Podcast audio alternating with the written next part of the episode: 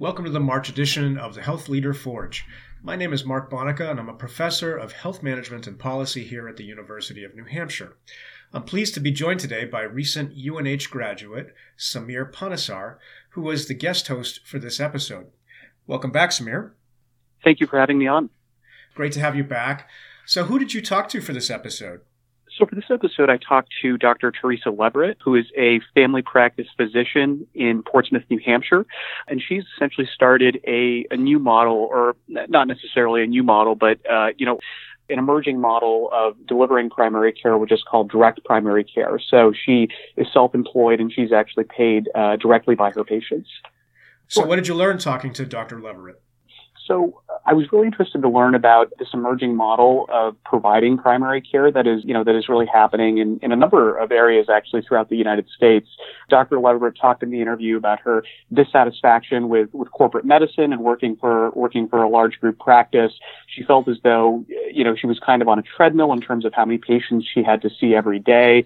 And she really didn't feel as though she was able to provide the level and the quality of care that she wanted to her patients and, and was quite, dis- quite dissatisfied about uh, about that practice environment. So she took a she took you know what is today a pretty radical step and, and opened up a direct primary care practice in which she has a smaller patient panel, but she gets to spend more time with each of her patients as well. And uh, as somebody who's not enrolled in a in a direct primary care practice or doesn't have a DPC physician, I, I was interested to you know learn about this uh, about this model that very small uh, percentage of, of primary care physicians are engaged in. So I was uh, really interested to learn about her practice model, you know how she charges and, and bills patients, uh, how much time she spends with them, and, and additional services that she provides that aren't necessarily reimbursable under, say, for example, an insurance company's reimbursement or whether it be a, a, public or a private insurer, things that they may not, you know, reimburse for, such as taking time to explain something to a patient or maybe even providing a phone call. So I was really interested to learn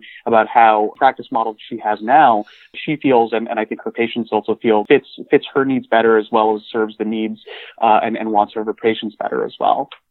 Yeah, it, it was a really neat interview. I really enjoyed learning about this approach to paying for care and the intimacy that she seems to have with her patients, which is pretty amazing.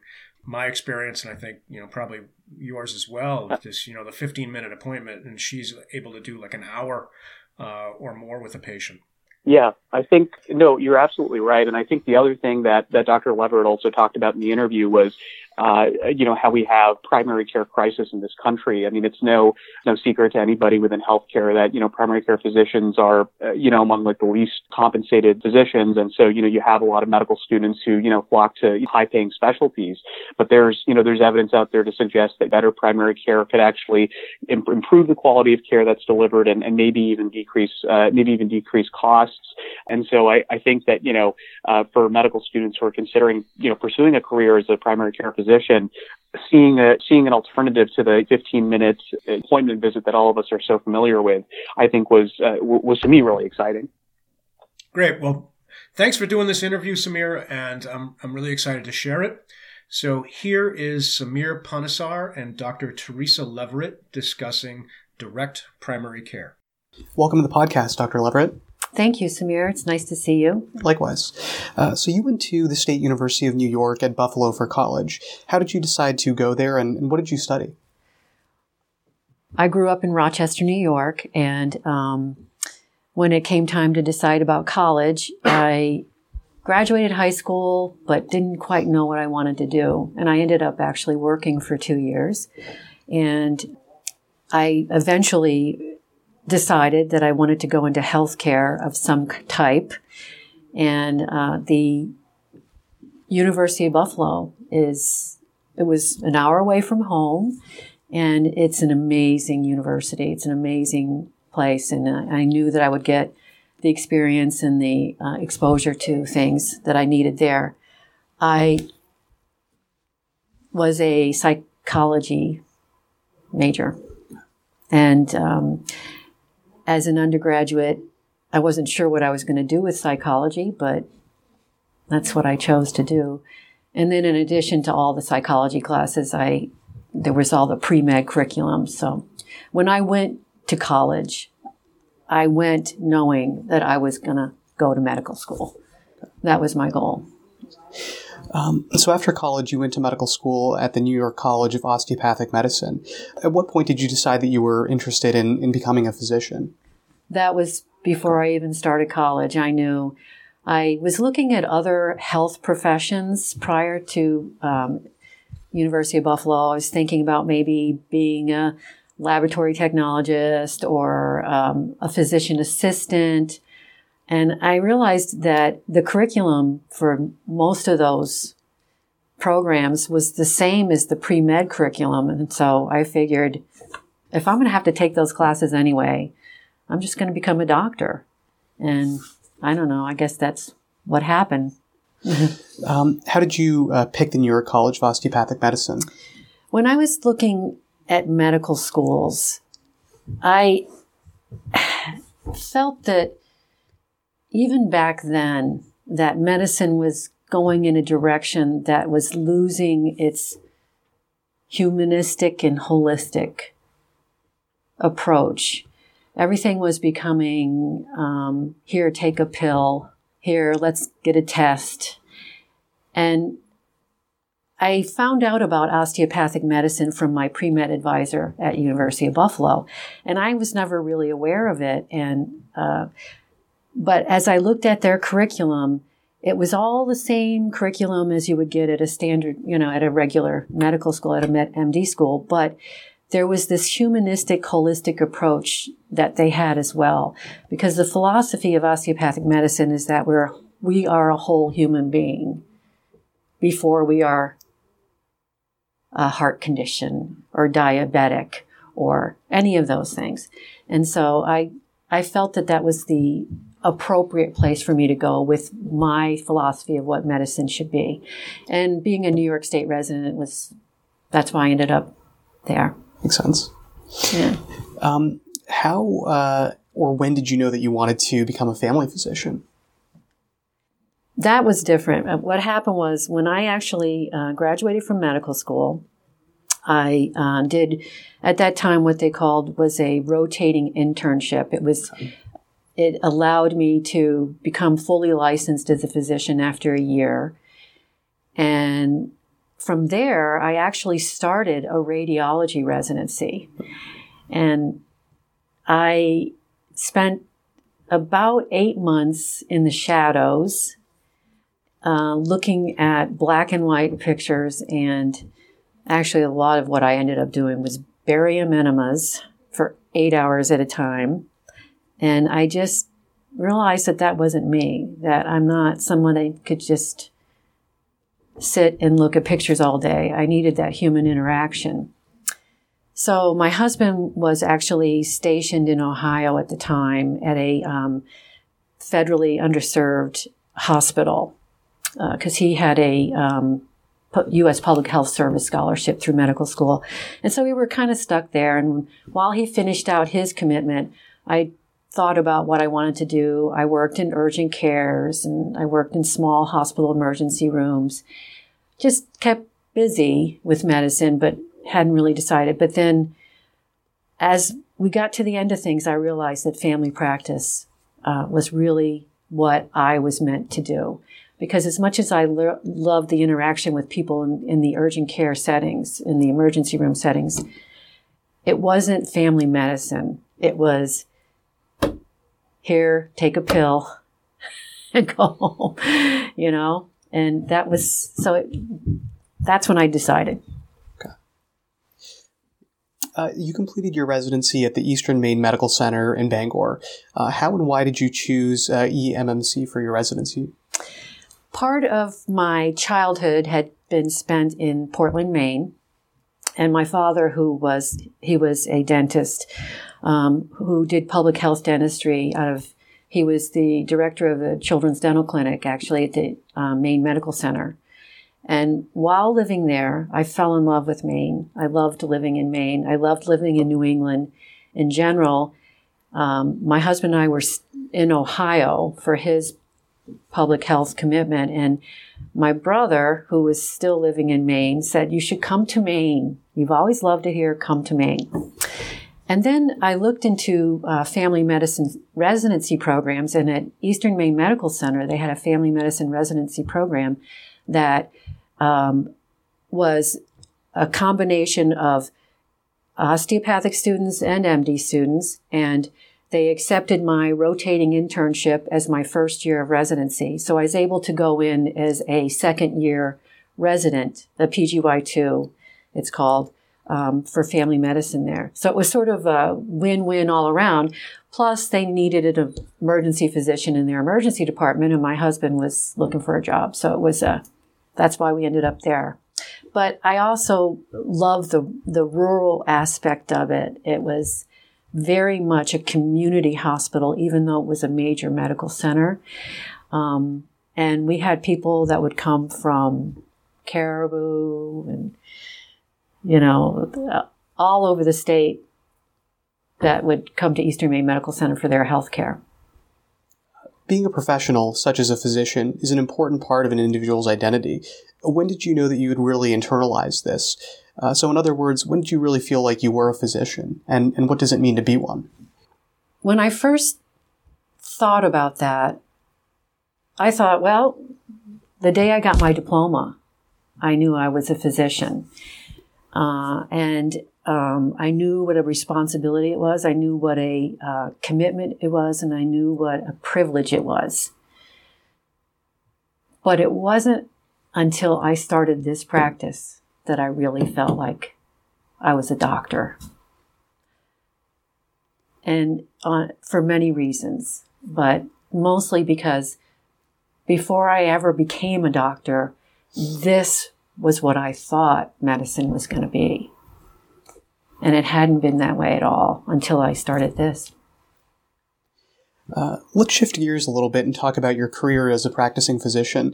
Uh, we'll split it into your career uh, prior to opening this practice and, and afterwards. Uh, so, after your residency, you worked a number of jobs in emergency medicine, urgent care, and in family practice. Could you tell us a little bit more about this period in your career? What were you trying to do, and were you perhaps trying to find the right practice environment for yourself? After my residency, well, let me just go back just a little bit. Sure.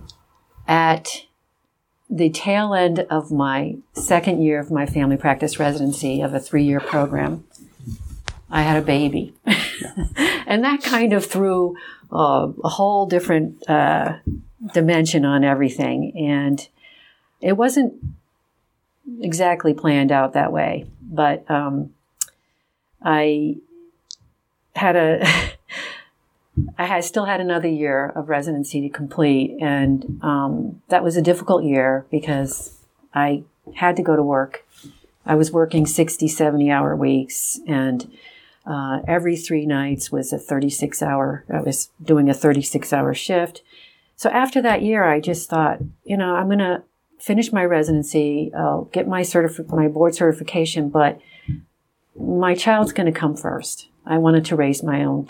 My husband and I wanted to raise our own child, our own child. So I was lucky to find some a, a very part-time commitment at a, a, again another federally underserved area in um, the uh, seacoast of Maine, actually area, and um, and that was fine. But then we realized we were expecting a second child. And it, and it just further made me realize that as much as I love medicine and being a doctor, my first priority was going to be to my family. And my husband doing emergency medicine meant nights and weekends and a schedule all over the place.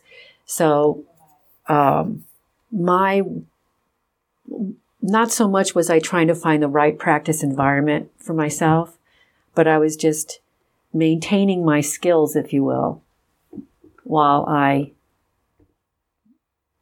maintained a household and a home for my family. You worked for Exeter Family Care, which was formerly known as Exeter Family Medicine Associates, for nearly 10 years. Uh, mm-hmm. Uh, what was that experience like? Uh, what did you like and what did you not like about your time as an employed physician there? When I first took that position, we had we had just moved to the seacoast area, and when we moved here, it was because my husband's job changed, and emergency medicine has a um, it's a very very difficult profession. And and so he decided he took this position at Exeter Hospital. When we came here I didn't even actually have a job. And I had approached Core Physicians and told them that I was family practice and I would like to work but I would, could only work 1 to 2 days a week and I was told well we don't have any role for part-timers here so I said okay fine I'll find something else and and I was approached at a reception by Dr. Carl Singer, and he was at Exeter Family Medical Associates at the time.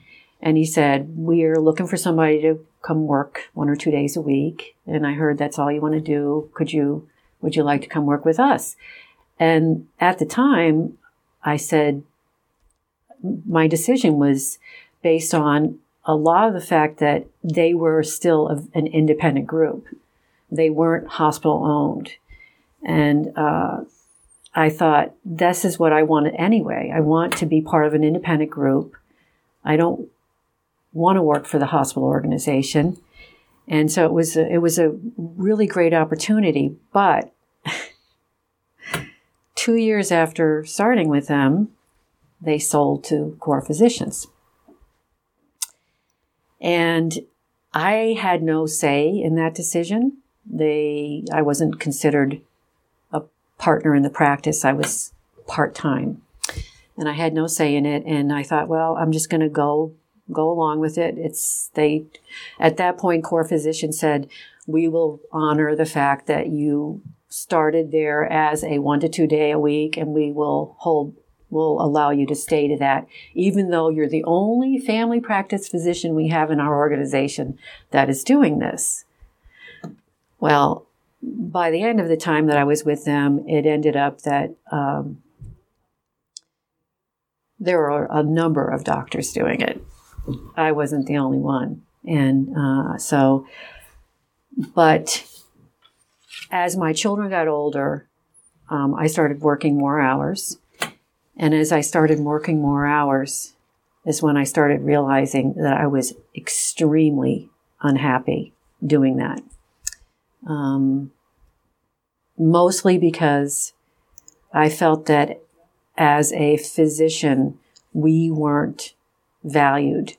As a matter of fact, I was told on more than one occasion how the organization loses money on family practice physicians unless they can see 25 or more patients a day. And I just thought, I don't want to do this anymore. So I quit medicine altogether. So that's what that experience did for me. It made me realize what I thought at the time was I hated medicine. What I realize now was I hated my job, but I loved medicine. Um, so between the time that um, you stopped working there and between uh, the time that you started this uh, direct primary care practice, what was that time period for you like? What were you trying to uh, maybe figure out or, or, work on? At first, I thought I would really enjoy just not working. Uh, I didn't enjoy that at all. I taught myself how to reupholster furniture. I got myself this really huge air compressor thing that, you know, shoots staples through concrete if you wanted to. And I reupholstered furniture for several months. I went through my house and thought, oh, I'll do this one, I'll do that one. That got old after a while. And I realized that I missed medicine. And I thought if there was any chance I was going to go back to some kind of job in medicine, I better maintain my skills. I found a job working for Fidelity in Merrimack as the medical director. They have an on site employee health clinic there, and it's staffed full time by a nurse practitioner. But um, the but Fidelity requires that there be a physician medical director at each site, even though nurse practitioners don't technically need um, medical oversight. So I took that job. That was one day a week. And that was fine because while I was there, I would see patients. And it, it was very nice because, uh, because I wasn't working for a hospital organization or an insurance company, I could spend an hour with people. And mm, it was fine. It was expected. Uh, and then I um, realized that that wasn't doing it for me either. I mean, it was okay, but it wasn't doing it for me. So I started thinking about how can I do this on my own terms? And I Googled concierge medicine because it was something that people had said to me, you should look into it. And when I Googled concierge medicine, I started looking at that thinking, this is just the same stuff. You're just working for a, another organization. Most concierge physicians don't aren't actually self-employed. They're working for some other big corporate organization. And then I came across direct primary care, and direct primary care uh, is endorsed by the American Academy of Family Physicians, and so they actually do biannual conferences on direct primary care. And that's when I went to my first conference on this. And I, I walked into the room and everybody was happy. And to go to a medical conference and see physicians actually happy and interacting and talking and was so unusual to me because usually you go to a medical conference and everybody is sitting at their desk with their head down, staring at their tablets, not talking to anybody else, visibly not happy. And this was the strangest experience I'd ever had. So that was my first experience with it. Um, that got the ball rolling for me. So let's delve a little bit into um, this period in your career uh, in regards to starting this practice. So in 2015, you founded Freedom Family Practice, which is a direct primary care solo physician practice in Portsmouth. Uh, could you tell us a little bit more about what a direct primary care practice is like? Um, we know that you don't take any insurance and are instead uh, paid directly by your patients. Um, could you elaborate and tell us a little bit more about about what this practice is like? Absolutely. Um, the the business model of this is very similar to a health club in that you pay an enrollment fee, then there's a monthly membership fee. The monthly membership fee includes your visits. It whenever you come here, there's no copay, there's no charge for an office visit. And the insurance though does come into play because uh, if a patient has insurance, it is used to cover anything that's done outside of the office, like an X-ray, lab work that's that I send out, um, seeing a specialist. Any of those things are covered by their insurance. The only thing they can't bill to their insurance is the monthly membership fee. The thing that that is the most unique about direct primary care is the direct access to me. And I think that this kind of surprises people a lot. This morning, um, I had my phone ring at 7:30 this morning, and I answered the phone, and oh, oh, I was expecting to get a machine. Is usual the usual response, and and or oh, is there is there another number I should be calling for your office? Um, and that people don't realize that that actually is possible and that's what this is the most unique about direct primary care. A lot of what I do is over the phone. I think that it's been shown that this is why telemedicine is is so booming as another alternative. It's been shown that um, a lot of what is done in healthcare could be done and not actually be in the same room. So, but and but I know my patients. I know them when they call. I know what their health problems are. I know what medications they're on. So a lot of things being handled over the phone is is uh, helps streamline things for them and for me. Could you tell us a little bit more about um, about the patients you see? Uh, what is your patient panel size like? Uh, are you typically seeing uh, one type of patient, whether they be older or younger? Are you seeing more self-employed patients or patients that are uh, that are employed? Um, could you talk a little bit about that? Uh, right now, my patient panel size is just a little over 200. I have all of the above. Uh, I was. It's kind of surprising to me to see what types of people are actually interested in, in this type of experience with a mm-hmm. physician. The, uh, the, the main underlying theme is they all want the same thing. They all want to be able to have a relationship with their doctor. They don't want their doctor to sit and stare at a computer. They don't want to have to go through a phone tree and then leave several messages before somebody gets back to them.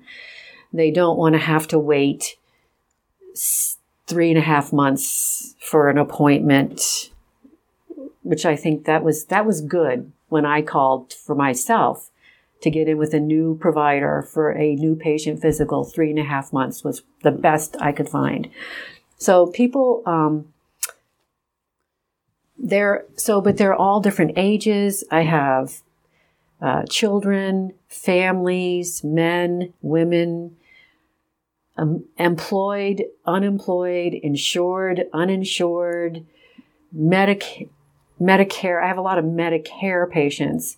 No Medicaid because state Medicaid is a whole different, uh, unfortunately, um, that's a whole different process. But I have patients with Medicare that are willing to pay my monthly membership because they've gotten so frustrated with the system the way it is. So they come from all over and I keep my membership at an affordable rate so that uh, people that are uh, unemployed can afford it. And um, I don't know if you went onto my website to see what my monthly fee- fees are, but it's it's fifty nine dollars a month, which is about two dollars a day. And most people think that figure that well, you know, maybe I can't go to Starbucks every day, and that'll be it. that'll cover it. Could you speak a little bit to um, your practice's involvement with uh, or interactions with small businesses, uh, which have significantly or, or, which have faced uh, significant challenges in regards to purchasing uh, affordable health insurance for their employees? Yes, this has become um, a, a huge market, if you will, for direct primary care practices in general. Small companies can't afford to buy health insurance for their employees that as uh, and if they but if they and they've had to work around that in so many different ways like uh, making people part-time or laying people off after a sort of period of time and then rehiring or um, and they have the same mandate that that the general population does though that well, which has actually been changed just recently, and you would probably know more about that being a health policy analyst. That, uh, but um, there are now ways for small companies to um, get pooled in a cooperative way to be self-funded, which is uh, what larger companies can do. In other words, the self funding means that if there's a catastrophic illness in one of their employees, they cover that above and beyond what's um, available through their health insurance. And by using direct primary care for their employees for their primary care, and then being co opt with other companies to get their major medical, they can save up to 35% on their healthcare costs. And if you're a bottom line person running a small business, and I can tell you, I truly appreciate that now myself. I never did before I did this, but you, that's a big savings. Not only that, but um, it's been shown in this, there have been direct primary care has been around long enough and it's been working with small companies long enough that it's been shown that the uh, time off from work is greatly reduced. The, um, the fact that employees can actually get in with the doctor when they need to be seen, they get back to work sooner, they are healthier because they have a better relationship. It's basically, it is it is when you have a relationship with a doctor and they know you and they spend over an hour with you when you show up for your wellness exam, you're going to be a healthier person. And I have had uh, an, a wonderful relationship with my uh, the first small business that I um, now work with. I don't know if I can say the name of it. Can I say the name of it? Uh, Terracotta Pasta, who is a small business. He's a small business um, out of Dover, New Hampshire, and he has his employees to him are family, and he wanted them to be able to get health care, but was the bottom line was he was really being stretched with the cost. And now it's been wonderful. He, and I, I and when I say it's family to him, he, I truly believe that. And I think that most small businesses feel that way about their employees. So um, I as a direct primary care, I can save the company money.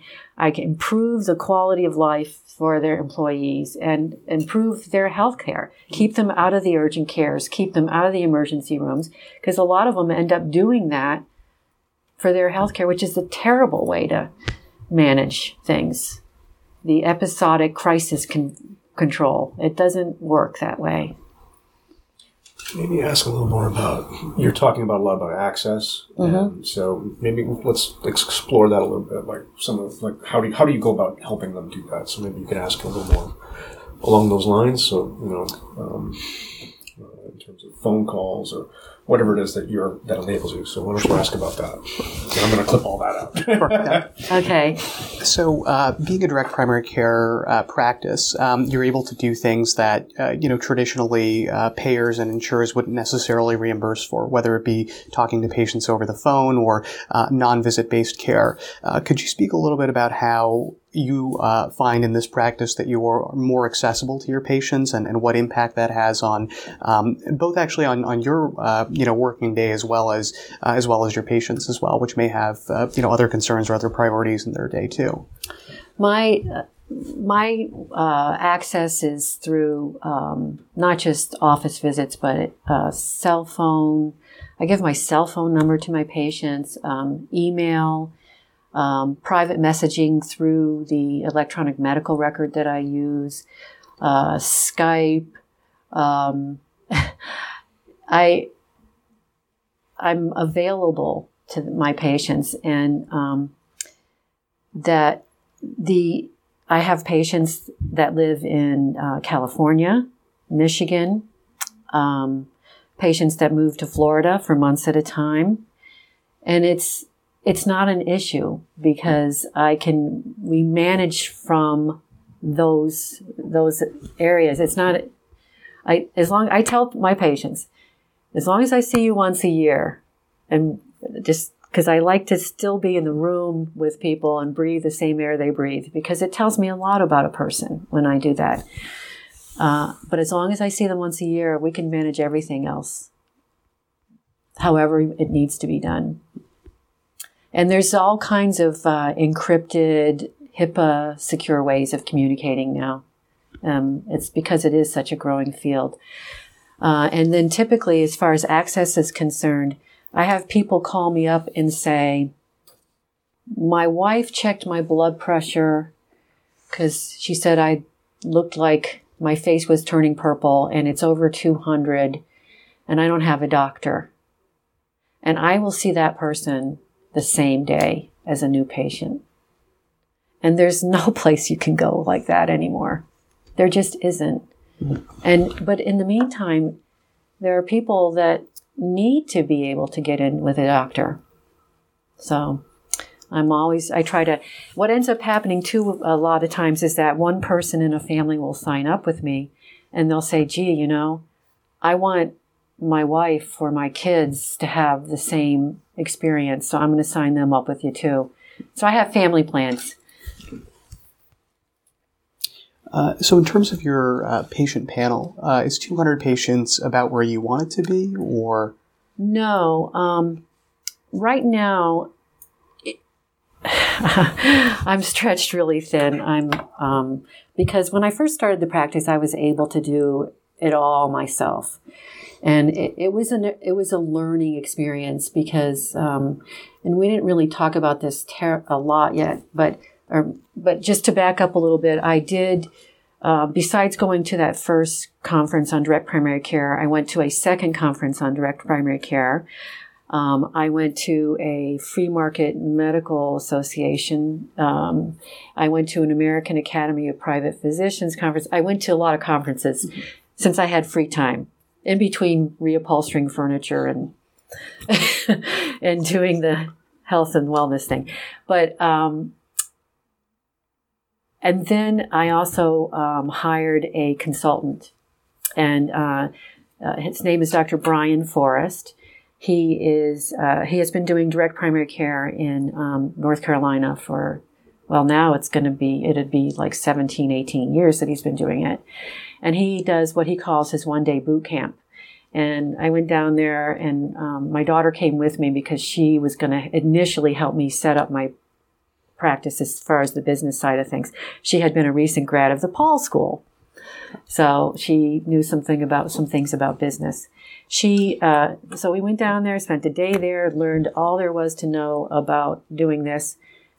Came back up. I set up my practice, and something happened when I hit about 85 patients. It just suddenly became busier and more complex and more complicated. And I started to feel like I wasn't as available to my patients as I had been when it was just 35 patients, you know? And um, so that's when I called Lisa and I got her in here and she started um, working with me. I feel that realistically, I could probably at five to 600 patients is where I would want to max out, but I would need to hire somebody full time.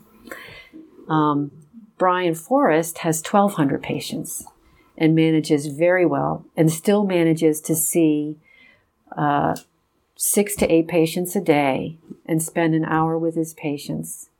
Um, but that's because he has been doing it a long time and he has the most amazing medical assistant working for him that does she's just amazing and she's been with him all along. So that would be my absolute maximum would probably be around five to six hundred um, could you uh, just talk a little bit about who Lisa is, since uh, we hadn't talked about that a little bit? Lisa Chase is an RN who um, I had worked with at Core Physicians for almost 10 years. And she had um, become frustrated with corporate medicine uh, pretty much the same time I did and had actually resigned just shortly before I did. And when things started getting busy for me, I actually had, and this is another thing that we'll talk about is, is having students working with me, but I had a a nurse practitioner student from the UNH program um, spending a rotation with me who happens to be Lisa's daughter. And she, she said to me, this is just you're you're getting crazy busy. You really need some help. You should call mom. She's not doing anything. This is what she that's kind of that's the perception we all have about our parents right? It's like what do you do all day when you're retired right? But so i called lisa and she said yeah she'll come and help as much as she can but it's not full time but she's wonderful. She and i uh, because we had worked together for so long she can finish my sentences for me mm-hmm. type thing. So. Is Lisa your only employee? She is right now. I had um, a, a, young woman working with me who um, had no medical experience, but she again had been a recent grad from UNH, but she was a math major. Uh, so a brilliant young woman. And she was a good friend of my daughter's. That's how I found out about her. But she recently took a job but the job didn't work out, so now I'm hoping I can get her back here. She was able to do pretty much everything except for draw blood. That was one thing that I didn't feel she would be ready to do as a non-medical person, but she she would take care of all the other things that a, a medical assistant would. Um, so certainly, starting a, a, direct primary care practice in which you're self-employed is uh, is does not fit within the majority of, of physicians today who are not self-employed. Uh, could you talk about what has been the hardest thing about starting your practice? What has surprised you? Could you talk a little bit about that experience? Yes, when I um, whenever you start a small any business of any kind and you read business starting for dummies or whatever you know 101 they always say the first thing you need to do is have a, a business plan and i had absolutely no experience with business there is still to this day as far as i know there isn't a medical school in this country that has how to start your own practice as part of their curriculum. And I had no role models of any physician other than people that I had met at these direct primary care conferences. So that was probably, that was really difficult for me to think of myself as a business owner, as a practice owner. I had to take two steps forward and sometimes three steps back. I I joke that my best consultant was my hairdresser because she had owned her own business for over 20 years and knew about business plans and about how no matter what your plans are, you have to have a plan B because plan A rarely really works out. And she taught me a lot about just little things about how to um, set up uh, email lists for your you know people and um, how to deal with contractors and how to de- she just told me a lot of her own personal experience. Um, but the hardest part was definitely doing that. Um, one of my biggest fears and it almost completely convinced me not to do this. But one of my biggest fears was the whole insurance industry side of things because there actually had been a physician in the state of New Hampshire who had started the transition process of an insurance based practice to a direct primary care membership based practice. And she ended up um, losing her, um, she ended up getting sanctioned by the State Medical Society and losing her practice and moving to Vermont. Now, there are people that told me about this before I even started the practice. So I had approached um, someone in the, I had approached the state insurance commissioner who happened to be uh, a good friend of my neighbor, and that's how they go to the same church. You know, New Hampshire's a small state.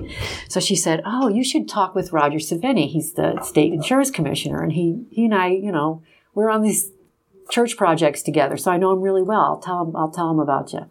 So I went and I met with Roger Sevigny and, and, um, and then, uh, Tyler Brannen, who is the state health policy analyst was in on these meetings and and I, I just said you know i'm thinking about starting this practice and this is my business model and in some, mo- there are some states in this, the country now that have passed legislation that have said direct primary care is not insurance. It's a private contract between physicians and patients. And therefore, as it, since it is not insurance, it cannot be held to insurance laws. And a lot of states have enacted this type of legislation just to protect the direct primary care practices from being challenged, if you will, by insurance companies. And um, so Tyler Brannen was really, really helpful. He's very knowledgeable, and uh, he was very knowledgeable about the state insurance laws. And he said that while there's no law against it, there's no law supporting it or protecting it. So he had encouraged me to maybe pursue passing legislation in the state of New Hampshire as well, which I started to do, and I was I was through to the process of the bill was going to be um, heard, um, reviewed by the State Commerce Committee. It was to that process, and um, I um, decided at that point that I was, I don't know, I guess I could say I was afraid to pursue it anymore. I didn't feel secure enough. I didn't have, because the Commerce Committee, from my understanding, is they want to know how is this going to benefit consumers? And I had no consumers because I hadn't started my practice. So I was going to go there and I, and I knew insurance lobbyists would show up because they wanted to know what was going on with this.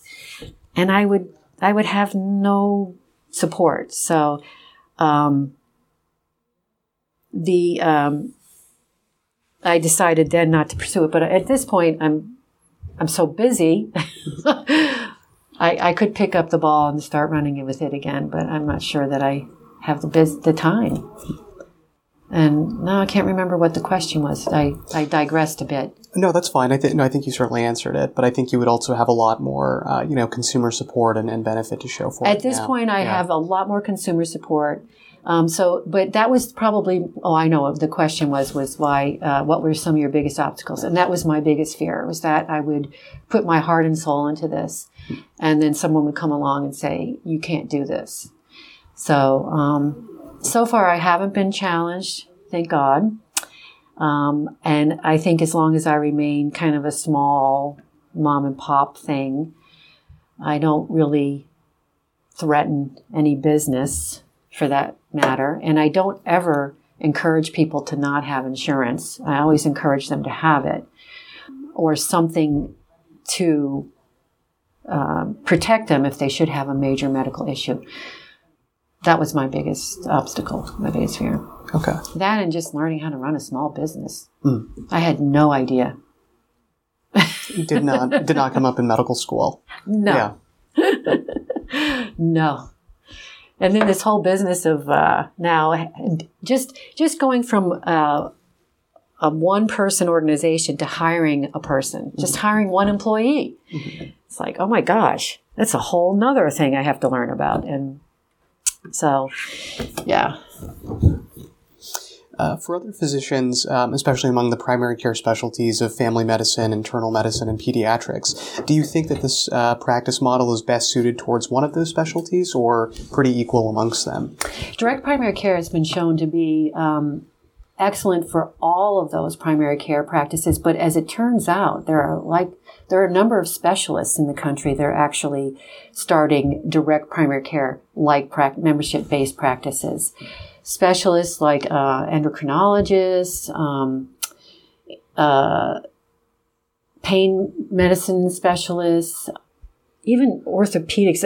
It's it's growing in many different specialties which when i thought about that i thought wow that's kind of interesting but it makes sense that that that would be uh, the the next way for it to grow Could you speak a little bit as to why you think this uh, moving in this kind of direction is is making sense for uh, for patients uh, and or physicians?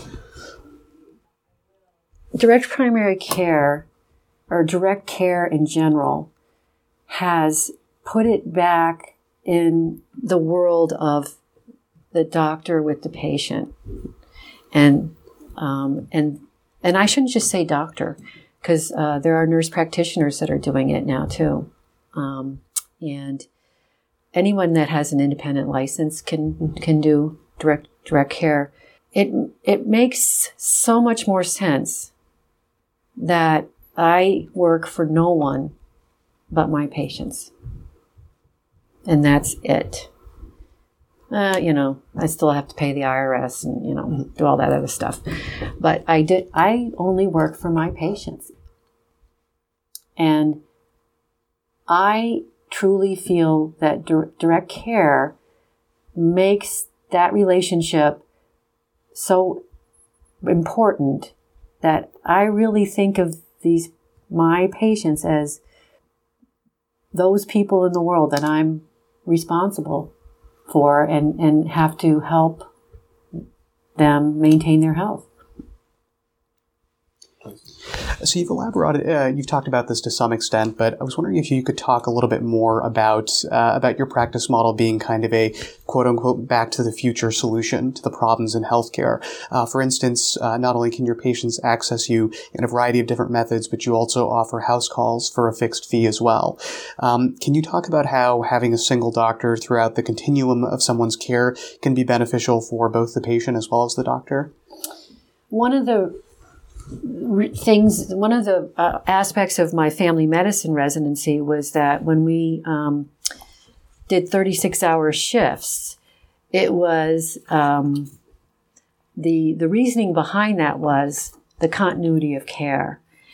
And as it turns out now, there's really very few programs that I guess most states actually have laws against it now because they found that when someone's been up 36 hours, they're not making good medical decisions, especially if there's someone that is relatively inexperienced in their medical training. So, but that's what it's, that's the benefit. It's the continuity of care. I send people to specialists when they need them, but I still end up having to coordinate with that specialist. Mm-hmm. Um, and there's there's there's a um, comfort factor, I guess, if you will. That's it's immediately comforting to people to know that if they pick up the phone and call me, that I'm going to answer, mm-hmm. um, because they're not calling me to bother me. They're calling me because they have a concern. They're worried about something, or they need something that, that I can provide for them. And um, I recently, um, it is a, a mid 20th, it is going back to the future. Um, and it is a, um, I wouldn't say it's a live to work thing, but it's a live to have a fulfilling profession thing. And one of the things that I recently had an experience with was um, last February. I went to the New Hampshire Academy of Family Physicians Midwinter Conference at um, the White Mountain Inn or whatever it's called. In any case, I went to the New Hampshire Midwinter Conference, and this was a again a room full of family physicians. And you walk in, and everyone is sitting at their desk, staring down at their stuff, and nobody was talking to each other. And I mean, there might have been one or two people in the far corners, but people were just there, and uh, and even at the um, the dinners, you know, the meals, there were large tables where eight people would sit at a table. And even at the tables, people weren't really engaged with each other. They were only talking with people that they knew. And um, so I started telling people about me, about myself, and what I do. And they, the response is interesting. Um, it's almost universal. And I, I guess I was guilty of it myself at first too, was that they, they said to me, You mean you're on call 24 7? 365 for your patients? And I said, Yeah. Oh, I could never do that. This is always the response. I could never do that. That would make me crazy. I said, Well, what's interesting is that I can't tell you if I've ever gotten a call after 10 o'clock at night. I don't, I haven't. I haven't gotten a call after 10 o'clock at night. And when my patients call me, I know them. And it's a 90 second conversation. It's not like when I was working for Core Physicians and I was covering 20 practices when I was on call. And if somebody called me, I had no idea who they were. So it's the continuity of care and the lifestyle that I have now. It's quite honestly, I've gone out of town on vacation and I still cover my practice because because I know my patients and I can. So, so you're in about year three of this practice now. Uh, what are some of your uh, goals or opportunities or kind of new developments that you'd like to have in your practice moving forward? Well, one of my original goals for doing this in the first place was to show my colleagues who are all bailing jumping ship like rats off of a sinking ship into, you know, going to work for pharmaceutical companies, going to work for insurance companies, going to work for, you know, hospital organizations. I wanted to show my colleagues that they could actually be happily a doctor again and they didn't have to give it up. So that was my goal was to show that it could be done. And my goal now is to uh, grow to about that five to 600 patient level and bring in a partner, bring in a colleague. And that's why I have as much space as I have here was because I always knew that, well, I always hoped that I would grow. One of the things I would like to do is work with medical students on is how to start your own practice what's involved from the business side of it because I know they're not getting that curriculum. Um, I think that there's plenty of opportunities for clinical stuff, and they don't really need to see my patients per se, but to see how to start this, what what is involved from day one. Uh, you know, before you even open your doors, what supplies do you need, and what billing system do you use and what electronic medical record system do you use? All these things. And it's uh, that to me is uh, another big goal of mine is to get students in for that aspect of it. And then again like i said getting in a, a partner. Hopefully someone on the younger side because um, my goal was to maybe do this until I reach retirement age, which it's not that far off, really. So. I'd like to um, take that last aspect of that question and kind of open it up a little bit more to some of the um, you know broader like challenges in, in medicine and actually particularly in primary care. Um, I'd love to get your thoughts on kind of the the primary care cri- crisis in this country. Uh, it's really no secret to anybody who's familiar with this that uh, primary care physicians um, have faced very challenging working conditions and are certainly on the lower end of, of compensation and reimbursement um, uh, from both uh, public as well as private insurers. Uh, what do you think that your direct primary care practice can show to um, other people or other stakeholders uh, in primary care, as well as uh, especially medical students who might be considering a, a, a career in primary care, which is uh, interest that has been uh, on a downtrend for quite some time. The there, it's it's tragic. It's it's definitely it's tragic to me. Um, what's happened in primary care, and I I. I just I feel horrible. I I can't tell you just the fact that docs can't spend time with their patients. When I was with CORE, I was told that I could have 30 minutes for a physical and 15 minutes for a follow up.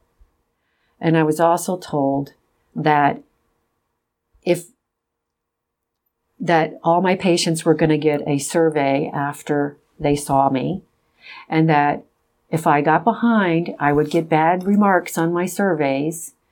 And um, so you, there's medicine has turned into that, and it's it's just just tragic because in the meantime, I'm getting new patients here, and the first time I ever meet them, I'll find a lump somewhere, and it'll be cancer, and they'll say, "Wow, my doctor never checked that."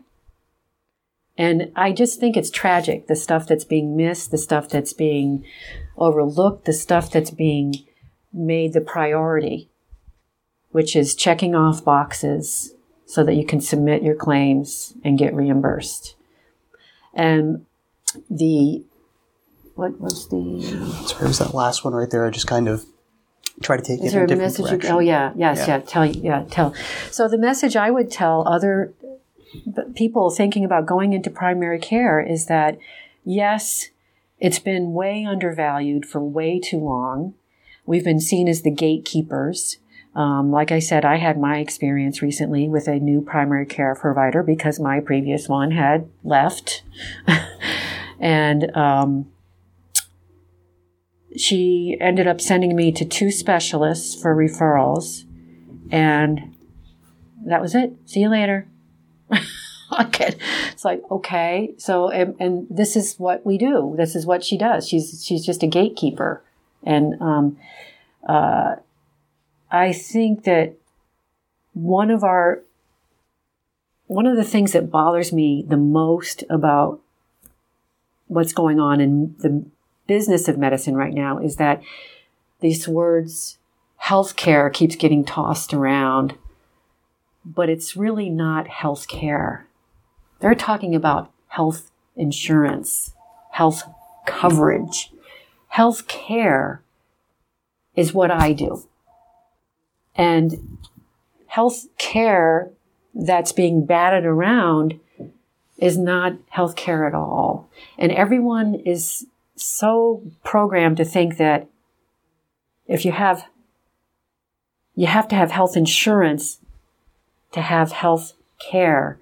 And I would like for the two things to be thought of separately. And I wish that that would happen.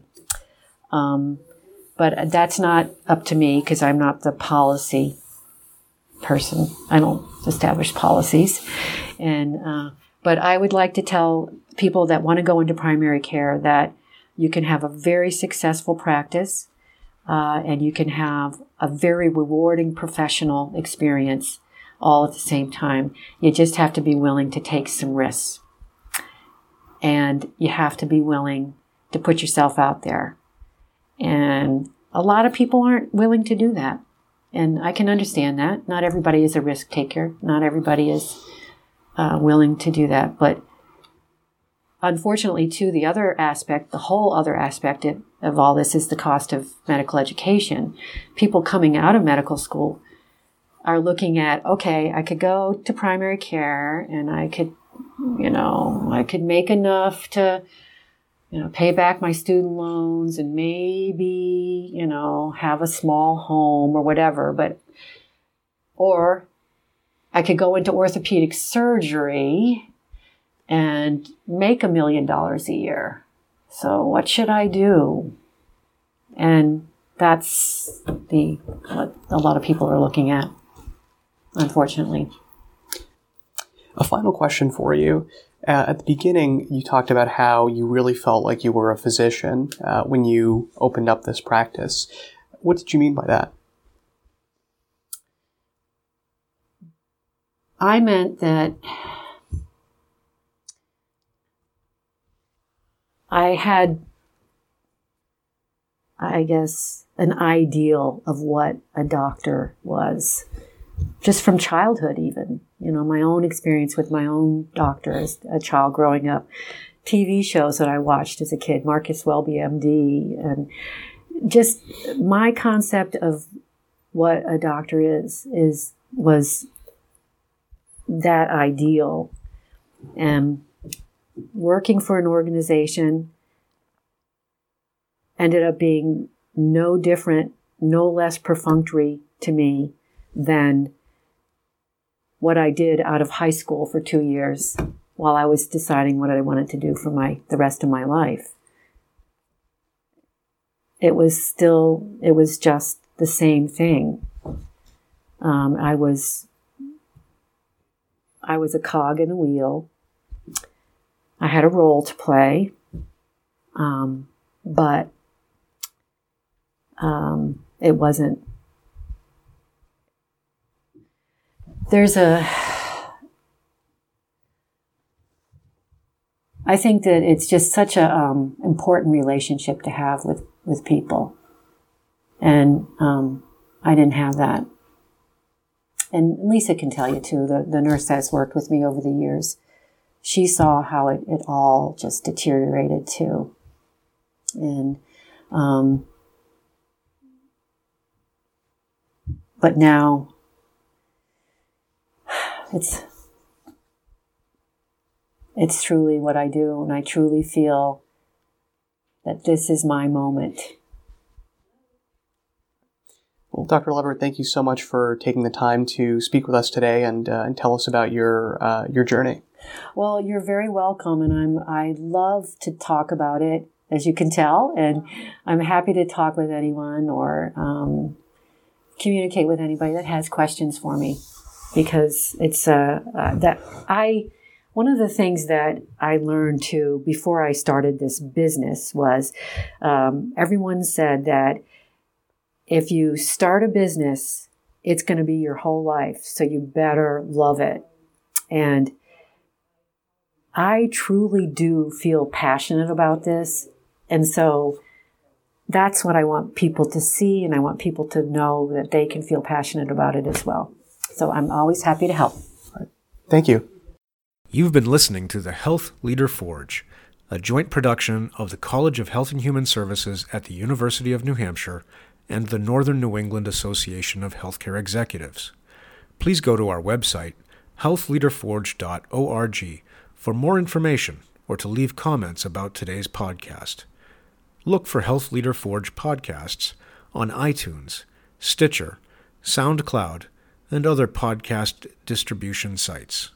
Thanks for being a part of the Health Leader Forge community, and we'll talk with you again in about two weeks.